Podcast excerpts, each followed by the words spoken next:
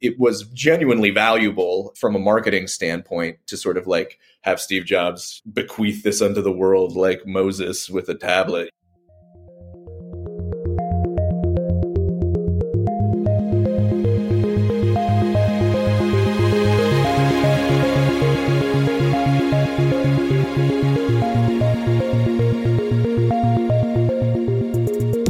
Welcome to Tech Won't Save Us. I'm your host, Paris Marks, and this week's guest is someone who I think you're going to be quite familiar with, and that's Brian Merchant. Brian is a tech journalist, author of The One Device, The Secret History of the iPhone, and co editor of Terraform Watch Worlds Burn, an anthology of near future science fiction that comes out in August. Now, Brian's been on the show a few times before, but you might remember our conversation from September of 2021, that's episode 78, where we really dug into the history of the iPhone, how it was made, the innovations that went into it, the supply chain from the mining to the manufacturing that makes this product possible. That was a really important conversation and I think shed a lot of light on the iPhone, obviously drawing from Brian's book, The One Device, not to say this was all new or anything like that, but to really give people some more insight into what it takes to make this product that so many of us are reliant on. In this week's episode, we are extending that conversation. The iPhone came out 15 years ago yesterday, June 29th, 2007, in the United States. Of course, it came out a little bit later in Europe and, and in some other countries. And so instead of digging deep into the history of the iPhone this time, we wanted to talk about the impact that it's had in those past 15 years.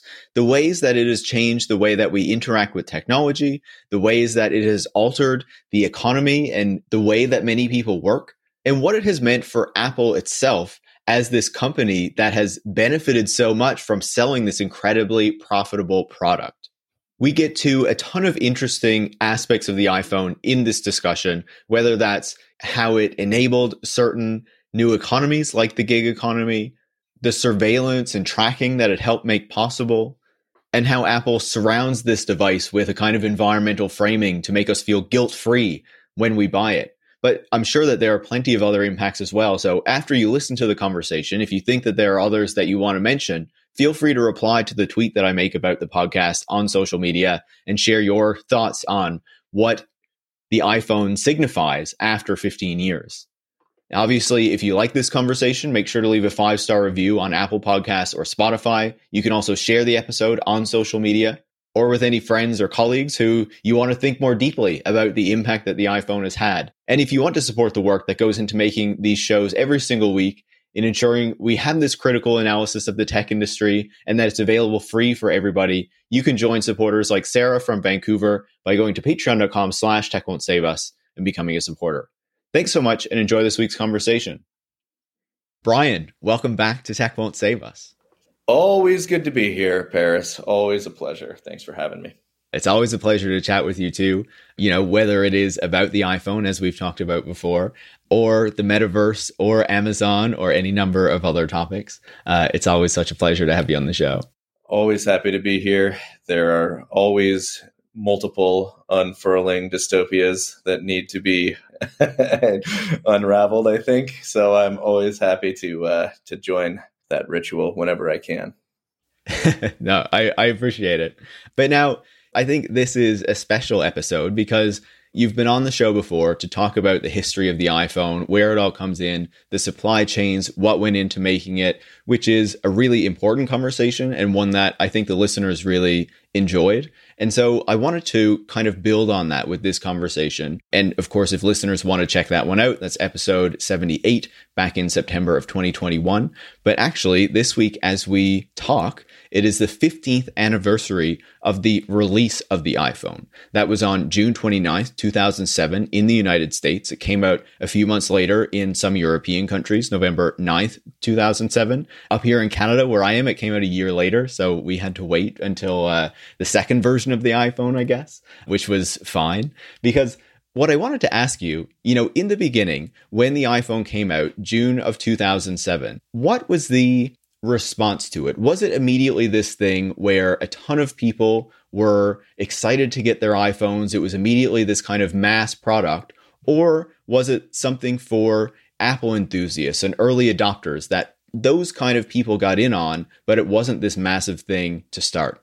Yeah, I mean, I would say that it, was immediately a reconfiguring. Uh, it was immediately a great reconfiguring event in the tech space. It was uh, certainly sort of important to a number of those like sort of diehard niche uh, consumer electronic consumers that had already sort of been won over and won back over to Apple through the years um, of the iPod and its sort of reemergence as like sort of like the cool computing concern. I'm old enough to remember the actual sort of like cultural climate around the drop of the iPhone. And I had friends who were into it, but I would say, yeah, it was pretty niche. It's your friend who was a little bit tech savvier, a little more into gadgets, was the guy who could, you know, talk a little bit about various software programs. It wasn't this sort of seismic consumer event. I mean, there were people who waited in line to get it, and that was sort of made a big deal of at the time. But that was also largely because there was a lot more scarcity. You know, it, there weren't a million Apple stores for people to line up around the world and where so we don't see i mean right now it's so diffuse right they announce a new product sometimes you'll get lines and people camping out for the occasional uh, marquee product but it was a very different world then in the sense that it was it was game changing was among sort of uh, competing developers and people who are eyeing this space as a, as a potential direction for future markets specifically google's android team. They had already at this point assembled their sort of effort to build a smartphone and at the time it was sort of a more blackberry you know hard button type thing. That's just where the, the, whole industry was at the time. That's where most of the smart money was for the future of this particular mode of computing. You know laptops had hard keys. The blackberry had hard keys. Cell phones had hard keys. So it just kind of seemed like that was the next evolution in the step somebody inside apple one of their biggest vps fought tooth and nail to try to get the iphone to have hard keys. So when it debuted at the at the Macworld keynote in in January of 2007 that was truly sort of like within various companies like Google they basically you know famously said like all right well we're back to square one and they had to they restarted their whole program. So on those two different levels it was both sort of immediately game changing and and less so than we might remember because uh, as on a consumer level it was a small and when people got it it didn't really you know it had only the apps that Apple offered, right? It was not, uh, it was still completely a closed ecosystem. There wasn't even like an app store. It, you got the apps that it packaged on the device. Some of them were kind of cool. You know, people like to show maps. You could already do like the pinch and zoom on maps and you could walk around the city and see what was, I mean, it was very slow. Also, this was pre 3G. So you either had to have an internet connection, which was already kind of slow, or you had this like really haltingly sort of, staggered experience looking at these these apps and the very limited mobile browser that was that was on there. That's a long way of saying that yeah that yes and no things started to change immediately but also slower than than we remember. I think that makes sense, right? Because the iPhone is not actually the first smartphone to ever be out there, but it comes to kind of shape what smartphones look like, what they act like, how they transform many of the other aspects of society around us that, you know, we'll discuss in this conversation. But I wanted to come back to or to stay on this point for just a minute, right? Because in the book, in the one device that you wrote about the history of the iPhone and many of the aspects of that history that people forget or don't know about, you talked to a former iPhone engineer, Evan Doll, who basically told you that there were two pieces that made the iPhone what it was, right? The first was the multi-touch screen or you know interface or or what have you that really came from Wayne Westerman's Fingerworks, which was acquired by Apple, um, and then also the work of John Harper, who was an engineer at the company um, and who worked on the core animation team, which really created like the kind of software aspect of that that you could really interact with in a way that made sense to people. Basically, would you say that that is the right assessment of the iPhone of what made it successful, or do you think there are other pieces of it? So yeah, I mean, I think that was pr- it was pretty crucial that they got that language, that sort of digital vernacular right, where you are actually interacting with the screen with your fingers in a way that felt new enough to be exciting and both to be usable in a highly utilitarian sense. The, th- the thing that he doesn't mention, those are two th- very core things. The other element would be the uh, UX designers who were Bas Ording and Imran Chaudhri, the, the, the guys that really sort of made sure that you know that that language was creating that sense of of sort of like delight it's it's become so rote now at this point that like the idea that anybody would like experience delight like scrolling through their iphone uh, is just a totally foreign concept at this point. It's more likely to like elicit you know exasperation or a sense of doom. But back then when you flicked through your you know your contact list and it was and it really scrolled and the physics kind of matched up to how like a Rolodex would work, or when a, a, page reached the end and it kind of bounced back up. All of these things, they were really novel and they did a lot to generate that sense of excitement among a new sort of wave of consumers. It really was sort of a pleasure to use. And I think that that element is a little bit understated these days in sort of onboarding all of these consumers and people who would go on to sort of inaugurate the use of the smartphone as sort of a fundament of daily life. And they really did have to get that right. I think I quote in the book, or maybe I didn't end up quoting it in the book, but Imran, one of the chief designers, told me a story about how he would show the device to his toddler and he let her hold the the prototype iPhone. And when she could navigate it, I think she was two years old or something. He knew that they had succeeded. So like right there, that kernel of like when when a toddler, when literally a toddler can do it, that's when it's ready. That's when he knew he had a, a hit on his hands. So I, I do think that that those three sort of elements are really what set the table for for the success. I also point out in the book that the success did not actually come in any meaningful uh, way. I mean, we just mentioned how, like, yeah, Apple had these core consumers who wanted to buy this thing, and it was a very cool sort of luxury product. But it really didn't generate mass interest beyond those circles, beyond the gearheads uh, and the gadget folks until they got to the next iteration which was which was the app store and they let developers in and uh, you know famously I document in the book that Steve Jobs did not want to do that. Like he really thought that that would ruin sort of like the sanctity of the phone, and if it dropped a call, it would be the worst thing in the world. It was all about having the seamless design and doing the things that they had approved and that they had made sure could could operate up to their standards. And he was really hesitant to do that. And one exec who worked at the time who told me that they, they were looking at this the sales figures before and after that they did that, and he says it just shoots up. Their internal figures of usage and adoption just skyrockets after they break down that walled garden, even just a little bit. They still have to approve all the apps. It's nowhere near an actual open ecosystem, and it never has been, but it was basically on the strength of, of people being able to create apps that other people you know wanted to use to find a wider audience that that it really took off yeah i think there's a bunch of important points there i think i want to come back to the App Store point. So I want to put a pin in that for just a second. Um, but even your description of how like the interface and the UX of the iPhone are really key to being able to achieve that mass adoption and bring people on. You know, I remember early on there was discussions about how like yes, Android had a similar smartphone interface, but it didn't have that same degree of like usability as the iPhone one. And that kind of developed later, right? How Apple was able to kind of bring in, as you were talking about, how it made it really easy for a bunch of people to use, even really young people who wouldn't have interacted with any kind of computer or device like this before, which was really essential.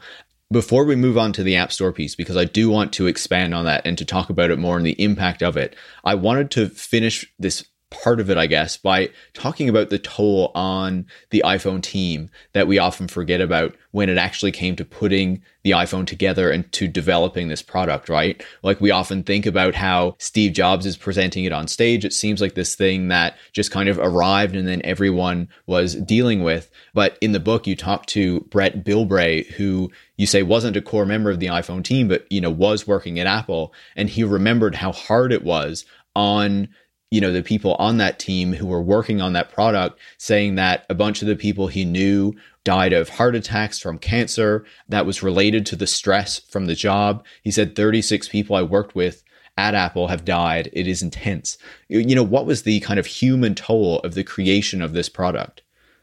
Yeah you know it was extremely intense and in a way that you know it's sometimes a little tricky to talk about because these are guys, and it's almost exclusively guys who are making really good money. You know, they're in a otherwise privileged set of circumstances. But Silicon Valley, since sort of at least the 80s, when a lot of these like small sort of crews of startups or hackers or they really sort of valorized this sort of working around the clock kind of ideal. Like they really they pictured sort of a a situation where you're you know staying up till 4 a.m there's pizza boxes you know lining the hallways it stinks. Like these are all almost like badges of honor like theoretically that if you're working on something really exciting really sort of what was it was going to put a dent in the universe, as Steve Jobs famously put it. That then those sort of circumstances would be requisite that you would have to do that, and it's not clear, you know, whether some of these i mean it is clear that a couple of the guys were deeply uncomfortable with that and it was harder on some than others those that had families one his partner was gravely sick and he had to spend his time in a small windowless room on, on Apple's campus, like trying to make a, a consumer electronic product. So it really did sort of cause a lot of tensions, a lot of stress. Uh, a lot of people talked about the divorces that ruined their personal lives. But it is a really strange sort of configuration because, you know, it was sort of part of the culture in a way that is is different that it seems legitimately different culturally than i mean maybe it's one of the great inventions of silicon valley as sort of a culture that it can sort of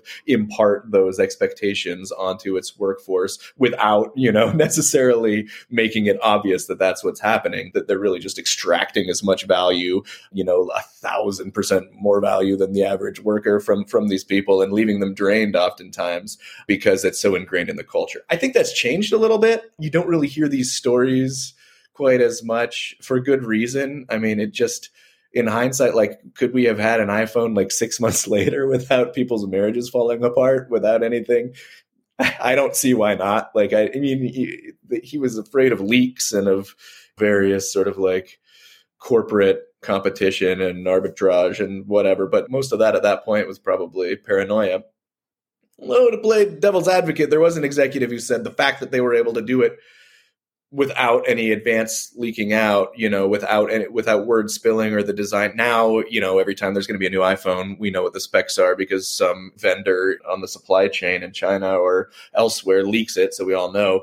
But it was genuinely valuable from a marketing standpoint to sort of like have Steve Jobs bequeath this unto the world like Moses with a tablet. You know, it it like there was like from you know a corporate perspective, there was a real dollar value that he put in the hundreds of millions of you know everybody. It got everyone's attention. It won a press cycle, not just once, but you know two or three times, and it really was like a notable event. Which isn't to justify it or any of that behavior, but it is one of those things that I think once people actually experienced that, and once sort of word got out, I mean, there's only so you know you could go like, "Wow, that was crazy," right? But you're at the end of the day, your life is still ruined by those choices you made, and you're going to be less likely to do it again. And they're now with the monopolization of so many of these big tech companies, there are just fewer opportunities for that sort of freewheeling kind of thing to happen. There's more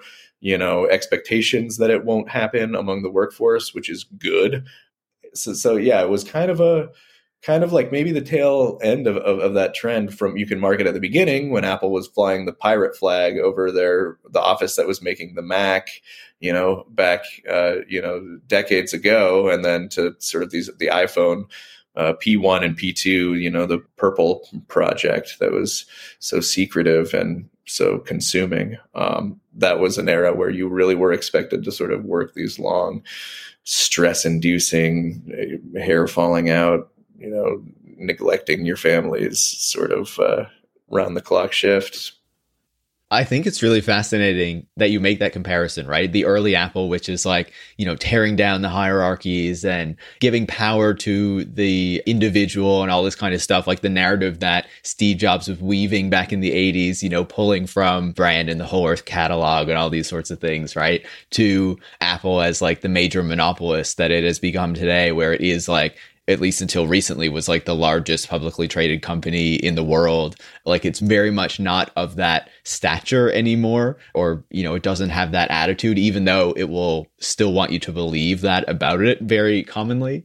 Yeah and i'm almost surprised we haven't seen more like weird management literature you know type books sort of emerge around this whole thing because what he essentially had to do is steve jobs had to convince everybody that it was that way again. Apple was already you know decades old. It was a mature tech company. It had you know it, it had an it had a kind of an ugly 90s where it wasn't so successful and it was losing out to microsoft. But then it got the ipad. It got some new macs that people liked and it was definitely back on its feet. It was a huge corporation but in order to sort of you know elicit these sort of mythological uh, sort of trappings and inspire it, its workforce to tap into that mythology, it had to pretend again. It had to like, you know, you saw people like putting like this is the Fight Club on the door where they were designing the iPhone. You saw people like really like unnecessarily embracing this culture of ultra secrecy where even people at the company couldn't know about it, and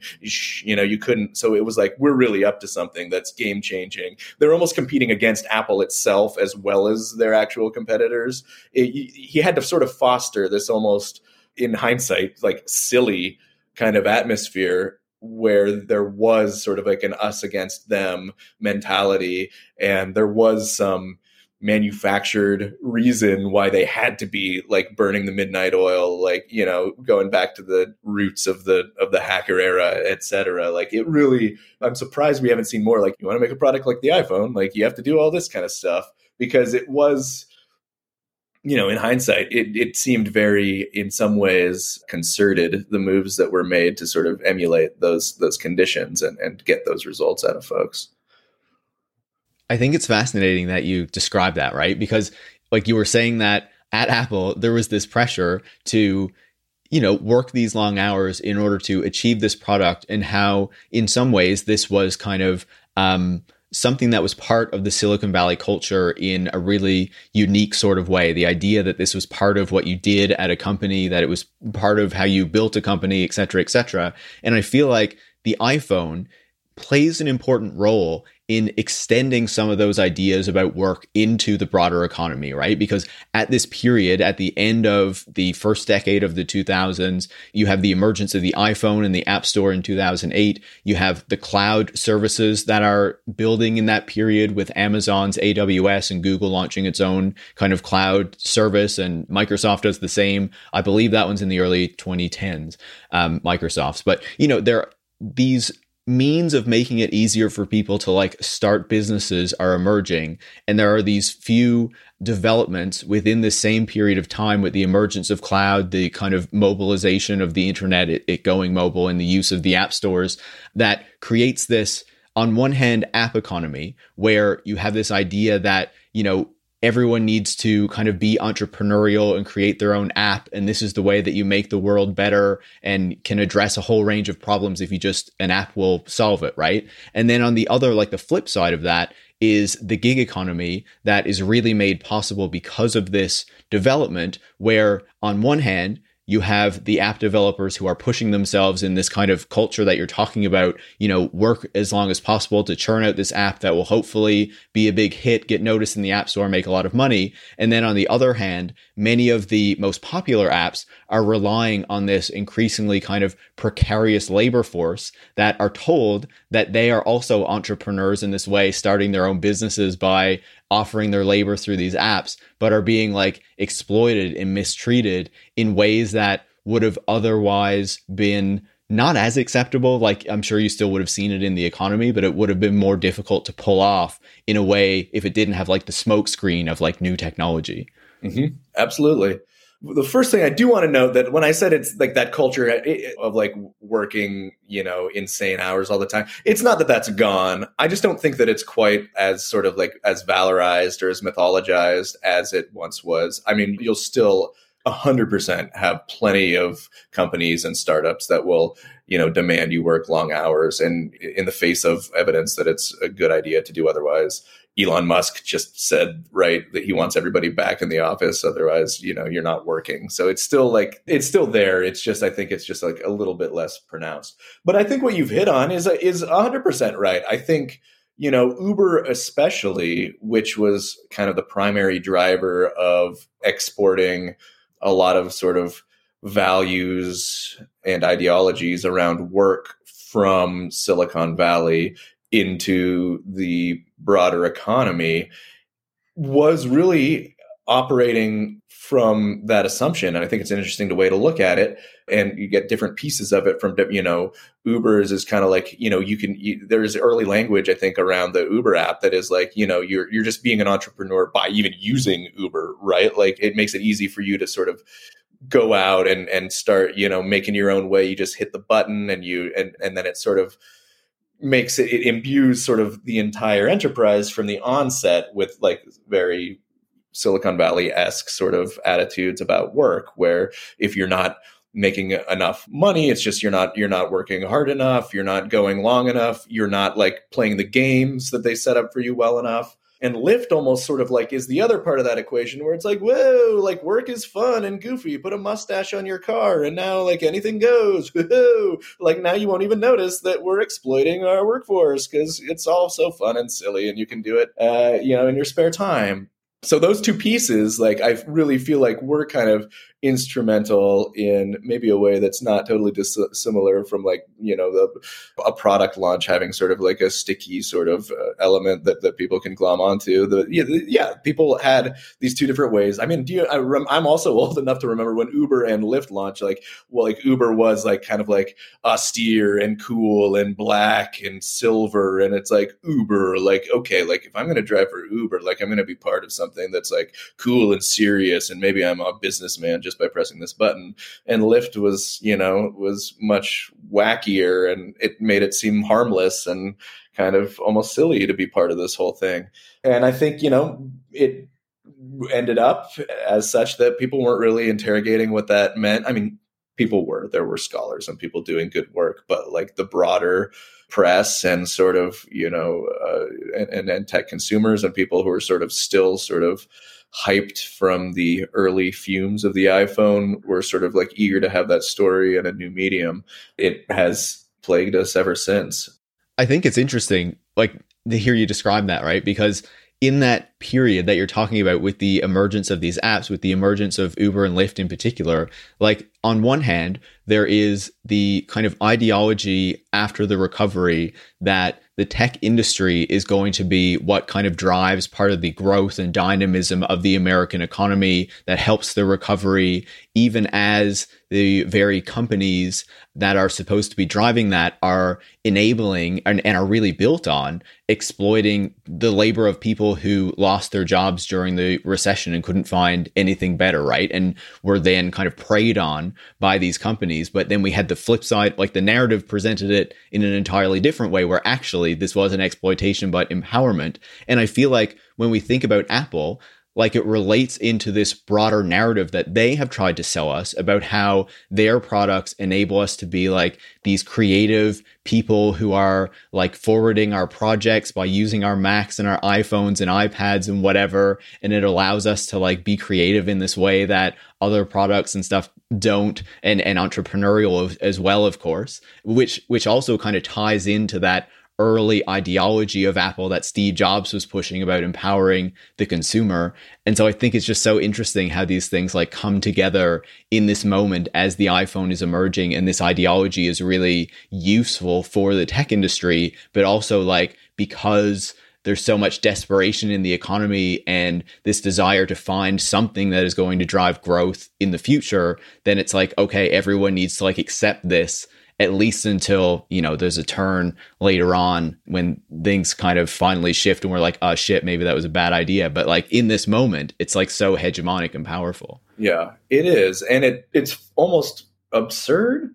You know we see this time and again through the history of technology where you know some big new mega capitalized company like uber like is touting these huge disruptions. And and it i mean it's a taxi company where instead of picking up the phone you press a button on the phone right? It was like it uses some gps but it nothing nothing particularly revolutionary but it's a good use case to look at because the two things combined right? The iphone had all of these very like pleasant new feeling sort of stimulating kind of exciting animations that were small but they were big enough to, to sort of feel like now you are inhabiting a space that could be considered the future. You're pressing this button and it opens up a window and it says, here's like a, here's a map and like watching uh, your driver move on the map. Even if it, as we now know, was often like fabricated, it wasn't like they, in those early days, the driver wasn't, they would just like kind of like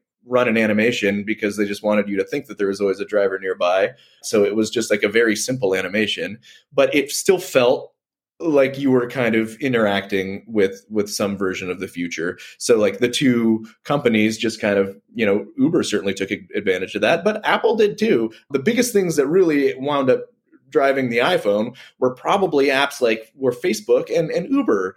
Things that you could actually do on the phone beyond you know waste time or get sucked into your email inbox again or you know use a shittier web browser than the one you have on your laptop so it needed these use cases that like also prevented pre- presented it as like a vessel for the future and uber provided that.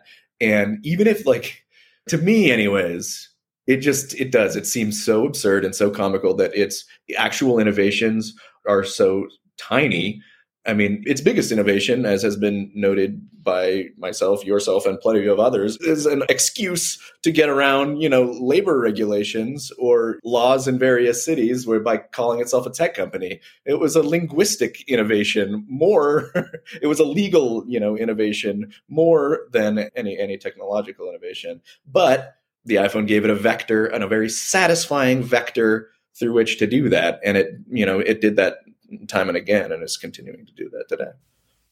No, absolutely. I, I think it's such a great point, and like especially how these apps that enabled this kind of exploitation were really key to giving you a reason to use your iPhone to access all of these new services that were uh, turning up that you could only get through having your smartphone only use in in that way.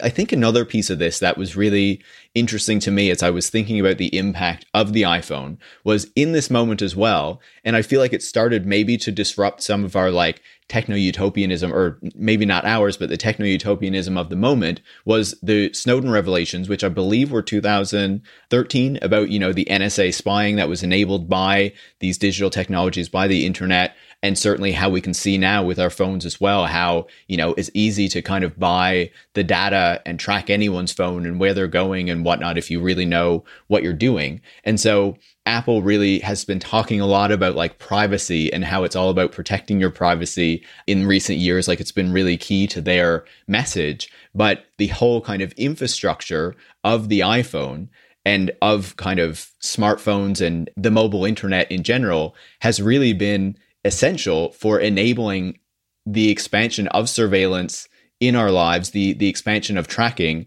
which has had a whole load of consequences. But I feel like Apple and many of these companies are like able to escape their role in like the culpability for that. Yeah, I mean, I don't know that long term looking back on that now any tech company has suffered any serious sort of consequences for its role in the various programs. I mean, they were pretty good, at least sort of from a like a public relations perspective, weaseling out of saying like, "Oh, well, we weren't part of Prism, or this was this," and they were pretty good at obfuscating the whole affair enough to where people just kind of were content to let. In fact, I think weirdly, you know, if Verizon and the telecoms kind of got it a little bit worse than than the tech companies, which maybe that's just a testament to the residue of the halo they still uh, retained at that time. But yeah, no, it's a good point, and it's interesting to see how Apple, in particular, has recognized this in ways that it feels could now sort of benefit the consumer by pointing out that it's better than as smartphones have more and more come to sort of carry the same features. I think it's you know, among those who sort of care about this kind of thing, it's pretty widely accepted that they're all pretty they all carry the the potential to, to track and to you know their location services you can disable them but you'll always find an app that still you know somehow manages to track your movements. And apple's pitch has kind of become like we will do a better job. And what we will do is yes we will track you but we will store it all on this chip that only is on your phone. We'll call it the secure enclave. Only you will know. We don't see it no, we don't have, we don't get access to that. That is your business, but it's still going to allow you to have all the services and fun stuff you need. And, you know, it's, it is one of those areas where I wish I had a like a little more literacy around sort of the tech, but it is a, it's a, like an intensely complex space. Like knowing what the secure enclave or what this chip, you know, it's a whole chip now that the iPhone has that is sort of in charge with of, of encrypting your data and running, you know, your the facial recognition scans that unlock your phone and storing that data, you know, that, that allegedly is all housed on each individual unit but I mean, it doesn't seem to pass the smell test to me. There are too many times when when when we learn that bits and pieces of, of this location data, especially if you're just using other apps too, right? Like, I mean, you're going to probably end up using Google Maps or something, or you know, or Uber or or, or Postmates or something that's going to take pieces of this data. So it has been since the Snowden revelations kind of this era of sort of acclimating to that fact rather than continuing to protest it in hindsight, it's it's kind of interesting to me that like that was one of the great sort of protest moments against technology of the last 10 years in that we wound up not actually wanting and i'm using the we way too broadly but the outrage didn't necessarily persist you know in a way that sort of resulted in like a meaningful change in the way that companies sort of harvest or our data or sell it. I mean, we st- we know that it's traveling all over the web all the time, all these tracking data and third party vendors, and it's, it's still a mess. So it's it is interesting to see that that you know was was one of those beacons, one of those moments that really did cause outrage, and I don't know if it would again. Like, what would what would cause outrage on that level? You know, I guess like Cambridge Analytica was one. Um, we we care more about those intrusions, at least superficially, than we do about you know revelations about labor conditions at an Amazon factory or you know. I think it's really interesting as well how like you know those revelations will come out. There will be a lot of anger about them. There might be some like small actions in the moment, but generally that serves as like a moment when these terrible aspects of technology become normalized um, and like just further entrenched in the years that follow. Like we know it's there. There's like a feeling among many that there's nothing you can really do about it. And then it's like we just know that this is happening and just kind of accept it because it's been happening for a while now. And, you know, over time, things just appear normal, even if they're terrible. And I feel like that conversation about Apple and and privacy and surveillance and stuff like that also gets into this larger thing that's that's happening right now this larger kind of scrutiny of the tech companies that where Apple seems to like yes, there's this scrutiny on the App Store and Apple's control over the App Store, but it's monopoly size and kind of the its its largesse, the control that it has over many of the technologies that people use every day doesn't seem to be getting the same degree of like scrutiny and concern as say Amazon or Facebook or any of these other tech giants, even though it's also massive. Um, I wonder what you make of of that. Yeah, I think a lot of it is sort of it's careful marketing strategy. Honestly, like Apple has you know we were just talking about privacy. A- apple has taken pains over the last 10 years to brand itself as better on security better on privacy than it's i mean it's kind of a low bar to clear but it's basically saying we're better than google you know we will and it has made some you know substantive sort of moves when it has been advantageous to the company to do so sort of like the facebook example sort of coming down against collecting certain kinds of or not letting you know facebook collect certain kinds of data on the app which is as much of a sort of a you know a corporate strategy against a competitor as it is user focused but it has sort of you know done a better job of presenting itself as sort of more user friendly given its position sort of in the marketplace it is a little bit less vulnerable to controversy since it sells an iphone or an ipad or that's like sort of the bulk of its revenue. And even though we still, you know, hear reports of these nasty working conditions in its factories, that just doesn't move people as much over here as it does learning that Facebook, quote unquote, you know, manipulated its uh, news, their news feed, or you know, let misinformation rampant on its platform. Um, it's Apple's abuses, for whatever reason, have been easier for the company to relegate to the shadows, easier for it to sidestep. It has maintained its relative halo in a way that a lot of its competition hasn't. I mean, we're now seeing again some moves to the contrary. Apple's the very first retail store in Maryland just unionized. This was something that has been going on for 10 years. When I was reporting the book, I talked to Cory Moll, who was you know, uh, one of the the very first sort of people you could call a labor leader at Apple. He tried to organize some Apple stores in the Bay Area in boy, I want to say 2011, maybe 10 years ago, something like that. It was a de- about a decade ago, and I, he was you know treated with a lot of derision in the press. Um, he was in a, a another instance, sort of very much ahead of his time because the conditions were are similar as they were today. The app store workers, the geniuses, and and so forth, are incredibly productive workers.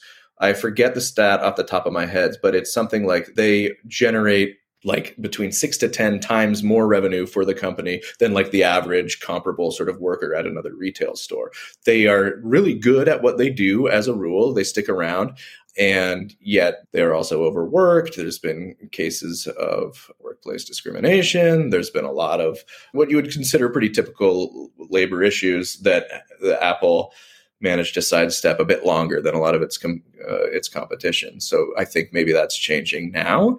Maybe given the wave of Amazon and Starbucks and, and you know Apple Apple retail workers are are now maybe have a see see a way to to join that that effort. But it's been a Apple's been tough to work at, both for the people who assemble the phones, both as we touched on earlier, the people who are designing the phones, and for the people who sell the phone for a decade now.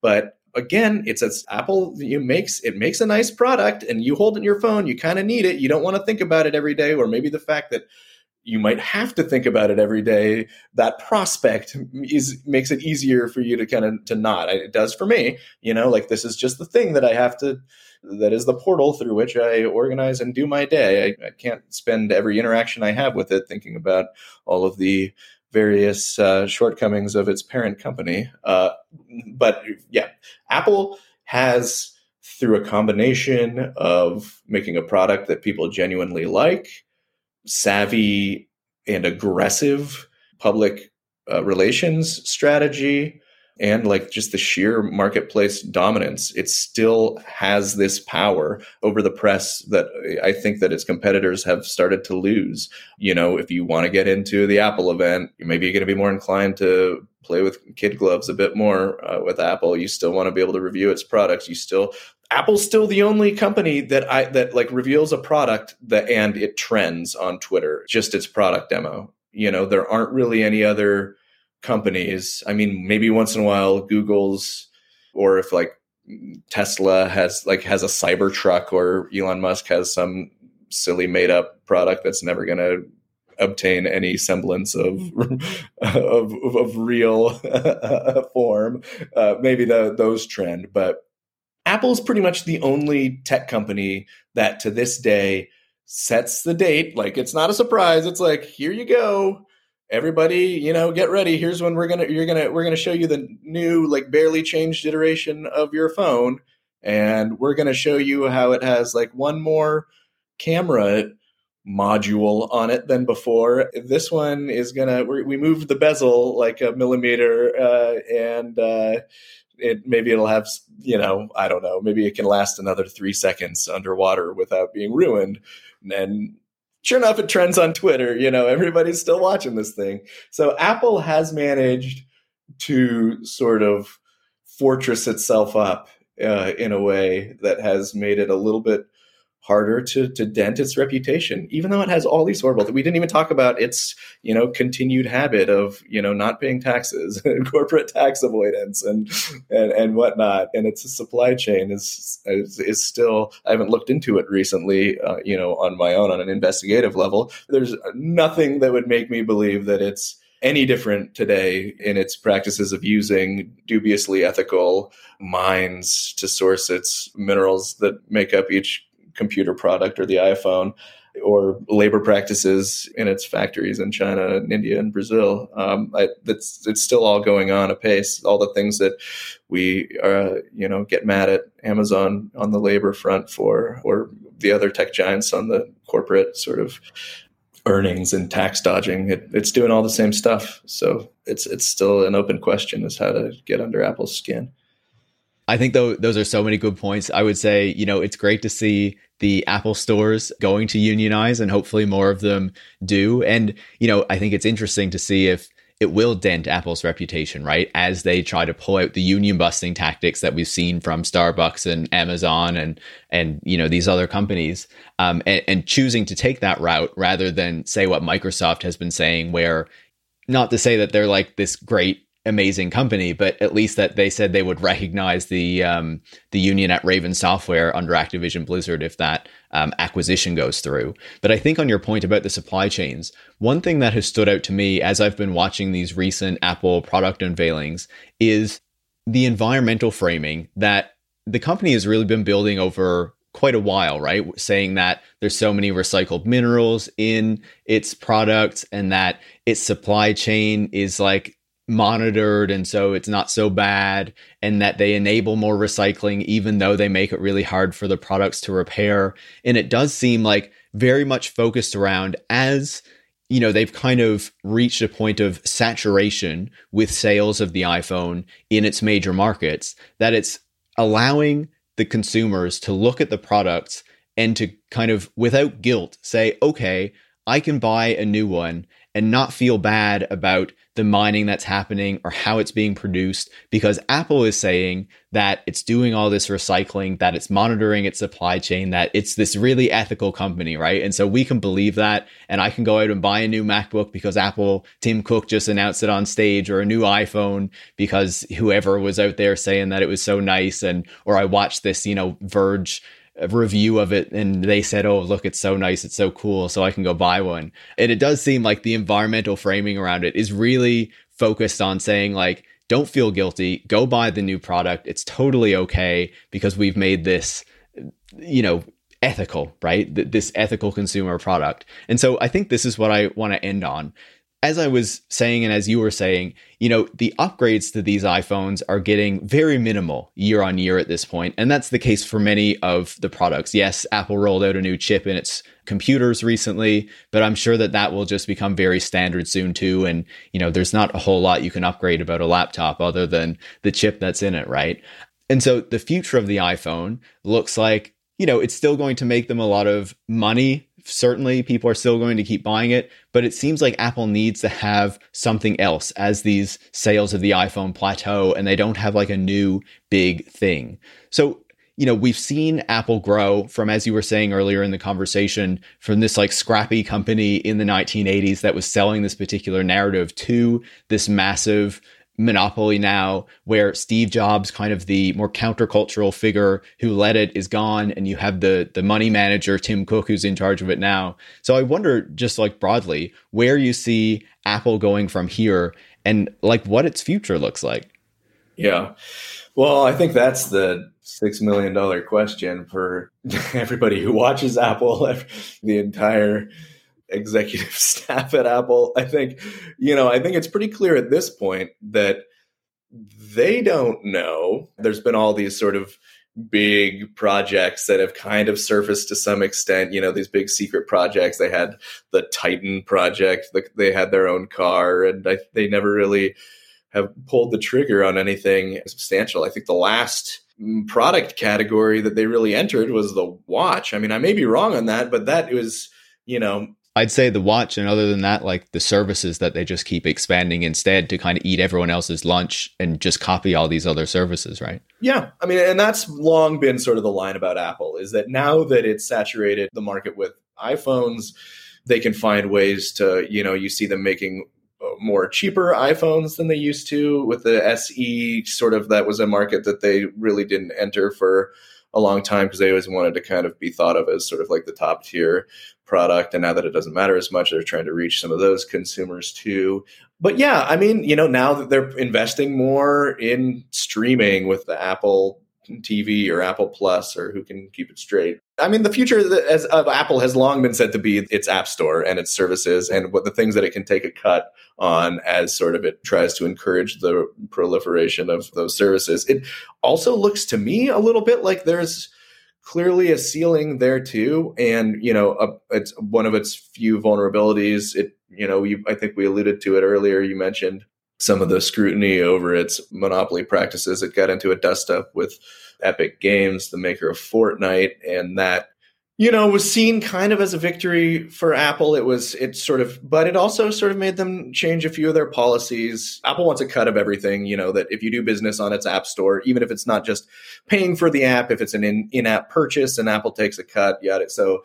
Uh, there are a couple ways that are a little more intuitive to get around that now, but that also looks like one of those areas where if Apple starts leaning on that more heavily, it becomes more vulnerable because taking 30% of what somebody makes just to put it on basically a loading page so you can get it on an iPhone or, or an Apple product is pretty onerous and is a pretty gross rebuke to what sort of the original like ethos of computing as it was understood by like the early like Apple founders would be. I mean, a lot of that has reached that arena at this point.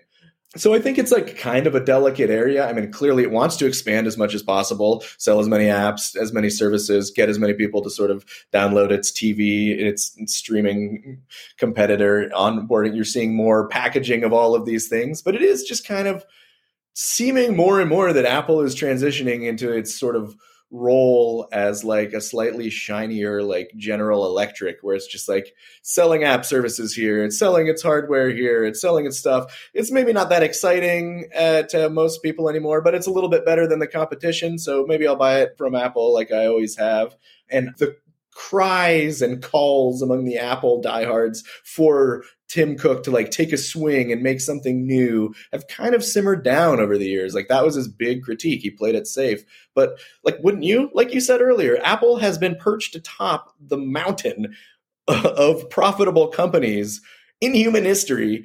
Sometimes it loses a notch or two, but this approach is working. What it is doing is working. I mean, you can for the same reasons that Apple has proved relatively untouchable from a reputational standpoint, it has not needed to innovate. It has not needed to sort of fulfill this vacant sort of hollow demand from a small section of its fan base to like take a big swing, make some VR goggles or something. Like it doesn't even need to do that anymore. It has settled into a routine.